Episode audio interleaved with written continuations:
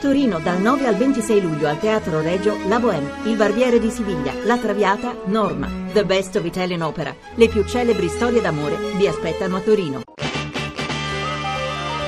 RAI GR1 Tarantella facendo secondo non vale che niente passato a pensare. Consulta illegittimo il blocco dei contratti pubblici, ma la norma non è retroattiva, ha evitato un buco da 35 miliardi. Tarantella facendo secondo non vale che niente come perché. Complessivamente abbiamo perso almeno 20 miliardi di eh, salario nel pubblico impiego. Sono almeno 6.250 euro i soldi che sono stati sottratti ai lavoratori per il mancato rinnovo. In questi anni la spesa pubblica è aumentata, nonostante i contratti non siano stati rinnovati, hanno risparmiato 9 miliardi. Questo dimostra che i soldi vengono spesi in altre maniere. Basta che ci sto solo, che c'è rimasto mare. Il governo farebbe bene domani a chiamare le organizzazioni delle categorie e cominciare a discutere dei rinnovi dei contratti nazionali. Che si scondono i peccati, oggi ammetti mano a te. Quando c'è un grande rischio che ci possa essere un buco di bilancio, la Corte può decidere che gli effetti della sentenza si applicano soltanto al futuro. Chi ha avuto, avuto, avuto,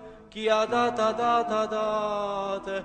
Scordammo ciò passata, si menapolo paesato. Per milioni di lavoratori un colpo di spugna agli ultimi sei anni. La consulta riconosce l'illegittimità del congelamento del contratto e degli stipendi nel pubblico impiego, ma la sentenza non ha valore retroattivo. Abbiamo sentito la spiegazione dell'ex presidente della Corte Costituzionale Antonio Baldassarre e anche i sindacati nel chiedere la riapertura immediata del confronto. Abbiamo ascoltato Susanna Camusso, CGL, sottolineano il carattere in un certo senso politico della sentenza. Se la pronuncia avesse avuto valore retroattivo, avrebbe imposto la restituzione agli statali dei mancati aumenti e una nuova voragine, 35 miliardi nei conti pubblici, particolarmente pesanti dopo il caso pensioni, ma sarà comunque difficile farlo accettare ai lavoratori, tante volte scesi in piazza negli ultimi anni chiedendo un adeguamento dei propri stipendi in una situazione economica sempre più difficile per tutti.